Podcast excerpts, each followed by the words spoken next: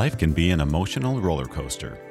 Juggling work, family responsibilities, and personal lives can be taxing. Add in a global pandemic, wildfires, and poor air quality to the mix, 2020 has been a difficult year for everyone's well being. It's Tuesday, September 22nd, and this is OHSU Week. I'm Josh Anderson. To learn more about wellness tools and resources, I virtually sat down with Sydney Ey from the OHSU Wellness Center to see what she recommends to make it through these difficult times. Sydney, thank you for joining me today on OHSU Week. Let's get started by introducing yourself and explaining your role at OHSU. Thank you so much, Josh, for inviting me to be part of this podcast. I'm really honored. So, my role, I have several different hats that I wear. I started off partnering with my colleague Mary Moffit, and we were part of building the OHSU resident and faculty wellness program. So, for the last 16 years, I've been part of a team in which we've really worked hard to medical residents and faculty in the School of Medicine being able to access comprehensive um, professional counseling and psychiatric services. So I've been on the on the individual treatment side for many years at OHSU, and and then when COVID hit, for the last seven months or so, I have been involved in looking at how do we make sure that we take care of our entire OHSU community. What is it that people might need in terms of support in the face of a pandemic? And in particular, I've been tasked with overseeing our psychological support. And so I help make sure that people know about our individual psychological support resources, our peer support programs. Uh, we've done outreach to various team leaders, and I started a psychological resilience for team leaders consult service. Well, it certainly is an important time for wellness. What is your advice to people who are struggling right now? I think first piece of advice that I have for people is that they are certainly not alone, that we are seeing studies that came out of China and Europe, and then um, from our colleagues back east who were hit with COVID sooner than we were. We're seeing very concerning studies showing that healthcare workers who were particularly involved in uh, taking care of COVID 19 patients were levels of anxiety, exhaustion, problems sleeping, and even some depression than their colleagues who were not directly involved in taking care of COVID positive patients. And we're seeing this also in the general population when surveys are being done in the US of how stressed are people. Even people who are not directly on the front line are reporting a lot of stress. And in particular, one of the groups that a number of us in the psychology field are concerned about are parents um, of children under the age of 18 because parents are reporting a lot of stress about trying to manage to do their work and then also be there for their children in terms of virtual schooling or childcare responsibilities. And none of us are really able to adjust to all these demands with absolute grace and not be affected.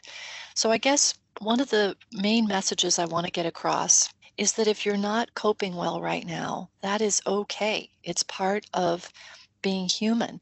What I recommend to people when I'm working individually or when I'm working with teams of leaders is the importance of having a practice where you regularly kind of check in about how you're doing. You to just pause and think about how am I doing? How am I feeling? What are my signs of stress?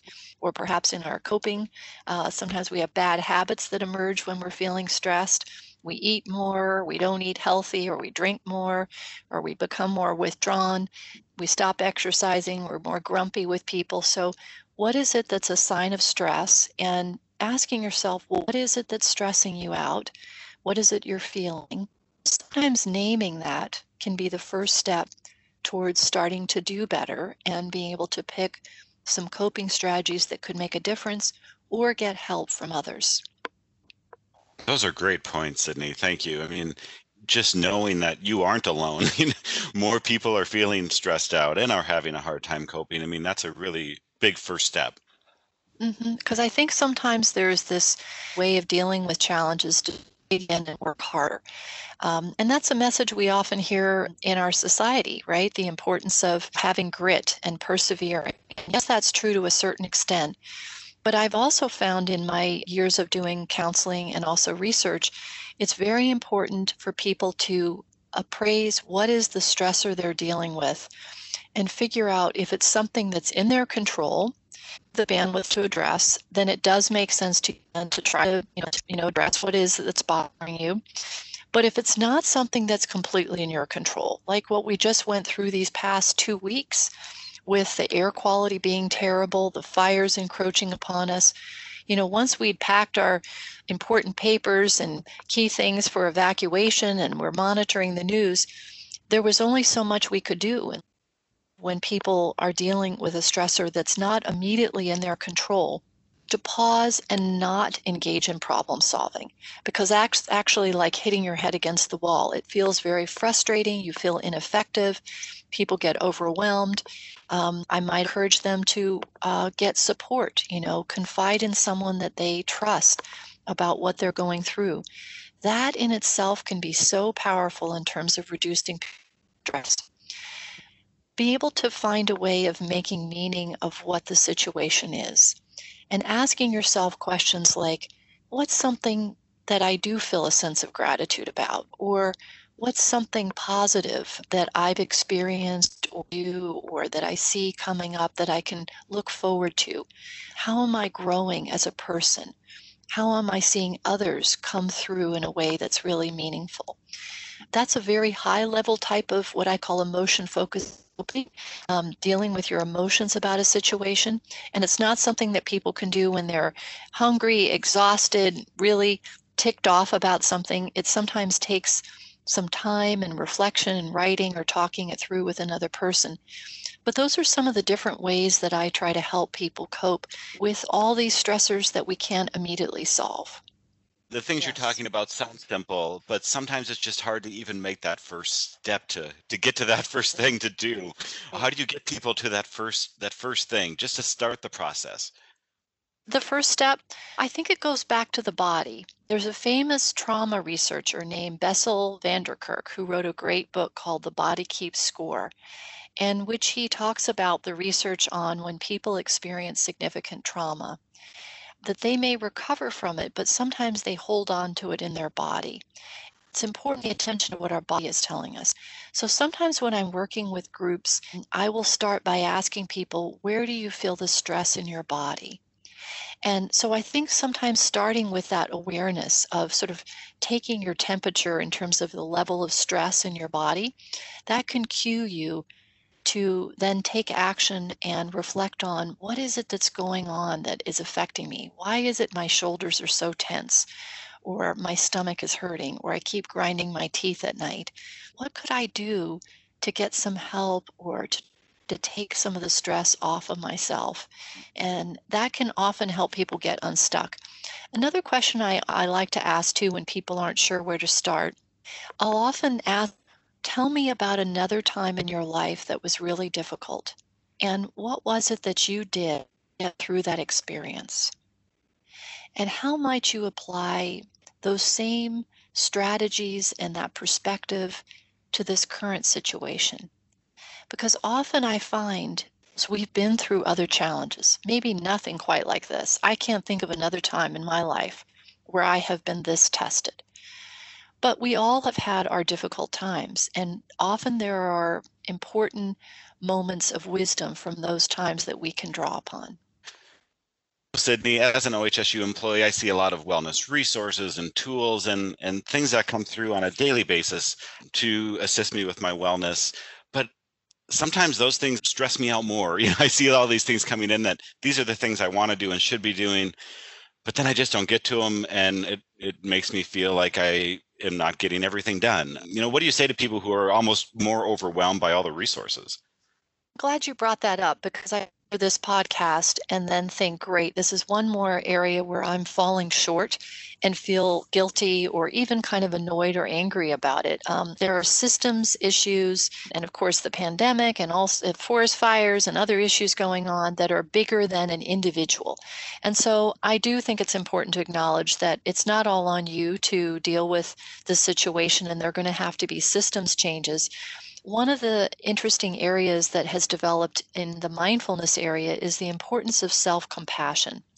And I think it's a great anecdote for what often happens when people are really being perfectionistic and thinking that they should be able to manage all this really well is to actually practice some self compassion.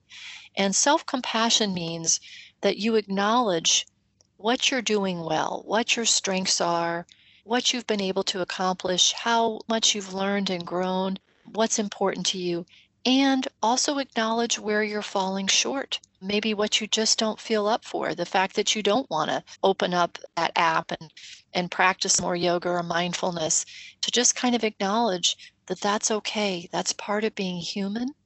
And that it actually connects you with other people when you acknowledge these very real feelings and areas of vulnerability or weakness that you may be struggling with, and that it's very understandable and just being able to, one thing I often ask people to do is to speak to themselves as if they would speak to a friend or a child or loved one who's also struggling with feeling like they're falling short in some way. The last thing I'll say in closing when people are are kind of feeling like gosh there's, you know, so much more I should be doing, I would think about something that Aaron Beck said. He's a very famous psychiatrist who's the founder of cognitive therapy. He found in his research over the years that people get really depressed when one of two core beliefs gets really triggered. And the two core beliefs are I'm unlovable or I'm incompetent. And so I think, you know, one of the things that we can do for ourselves and for our loved ones and for our colleagues is to find ways to pay attention to how we are loved and how we are capable, even in the midst of all of these challenges. And if we don't do it perfectly, that's all right. We're only human, but right now we're just doing the best we can. And to give ourselves some grace and compassion. So, we've talked a lot about individual wellness. What about our community? A really good question. Um, and I think there are a number of different ways that we could be supporting our community. One that I've been involved with and, and feel is really important that we continue to let people know about is to figure out how do we support teams. Um, and in particular, I've been focusing on leaders and offering listening sessions to clinical and professional team leaders in which I'll meet with a group of perhaps eight leaders and do a virtual listening session and ask them what they're doing to take care of their own well being and then what are they doing to attend to the well being of their team members. These sessions provide them with an opportunity to share their stories with each other in a way that's been very helpful and reinforcing of their efforts. It's helped them feel less alone when uh, employees have managers and leaders that are supportive of their emotional and physical well being, those employees feel really supported and are able to perform better in their work. And now is a really critical time that we make sure that we're providing a work setting in a way that our leaders relate to employees that is very supportive. Sydney, thank you so much for joining me on OHSU Week and, and for the resources and things that I can personally try today for my overall wellness. Um, I welcome uh, any feedback or questions that people may have. They're welcome to email me directly or also to email our COVID 19 wellness email and also to check out our COVID 19 wellness website where we have a lot of these resources posted as well as the information on the psychological resilience for team leaders consult service if people are interested in setting up those listening sessions for their team leaders. Thank you so much. OHSU Week is a production of Strategic Communications. This episode was produced and edited by me. I'm Josh Anderson. Thanks for listening.